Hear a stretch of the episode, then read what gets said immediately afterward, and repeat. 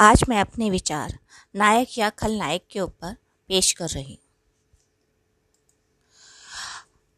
हम हमेशा समझते थे, लोग कभी कभार अच्छे होते हैं। वरना तो बुरा होता है, वह हमेशा बुरा ही रहता है। दुनिया बुरे लोगों से भरी पड़ी है। अब लगता है, अच्छाई सभी में होती है। उसे सामने लाने में इंसान हिचकिचाता है। यदि कोई अपनी हिचकिचाहट से हटकर सामने आता है, तब उसके पीछे चलने वाले सामने आते चले जाते हैं। मुझे एक कवि के शब्द याद आ रहे हैं। मैं अकेला ही चला था। भीड़ जुटती गई। एक इंसान को आगे आने की ज़रूरत होती है। पीछे चलने वाले बहुत मिल जाते हैं। इसका उदाहरण सोनू सूद है। करोना काल में मजदूरों की दुर्दशा देखकर सोनू सूद द्रवित हो गए।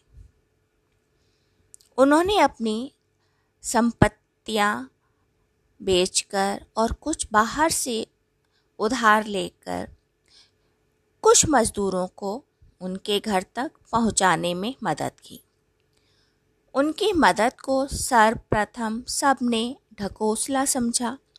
लेकिन जब उन्होंने साढ़े तीन सौ लोगों को उनके घर तक पहुँचा दिया, तब उनके साथ जुड़ने के लिए बहुत लोग तैयार हो गए।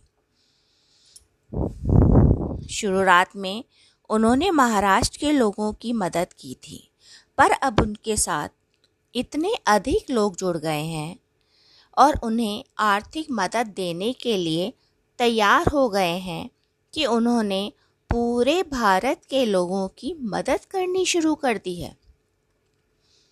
शुरू में किसी को यकीन नहीं आ रहा था कि सोनू जी में इतनी हिम्मत कहाँ से आई। उन्हें देखकर वाल्मीकि कवि बनने की कथा याद आ गई। क्रॉच पक्षी की हत्या देखकर वाल्मीकि जी के मुँह से सहसा कुछ शब्द निकल पड़े, जिसने उन्हें महाकवि बना दिया। और उन्होंने रामायण जैसा महाकाव्य लिख दिया, जिसके कारण हम आज हज़ारों साल बाद भी उन्हें श्रद्धा से याद करते हैं।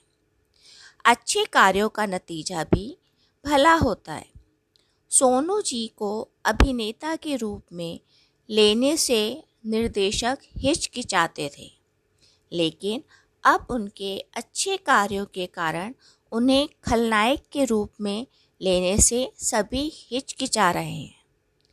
क्योंकि कोई भी अब उन्हें खलनायक नहीं समझता और उन्हें एक नायक के रूप में ही सब देखना चाहते। हैं कई पार्टी के नेता उनकी स्वच्छ छवि देखकर अपनी पार्टी में लेने के लिए तैयार हो गए हैं, क्योंकि अच्छे लोगों की हर जगह ज़रूरत होती है। लेकिन अभी वे कलाकार के रूप में काम करना चाहते हैं।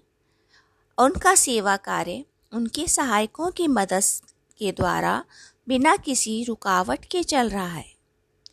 और वे अपना कलाकार का कार्य भी पूरा कर रहे हैं। आपने सुना ही होगा, जो सफल लोग होते हैं, उन्हें कितने भी काम सौंपने, वो अपना काम भली भांति कर लेते हैं। इसलिए उन्हें मैं आज का महानायक समझती हूँ, जिसने इंसानों के दर्द को समझा।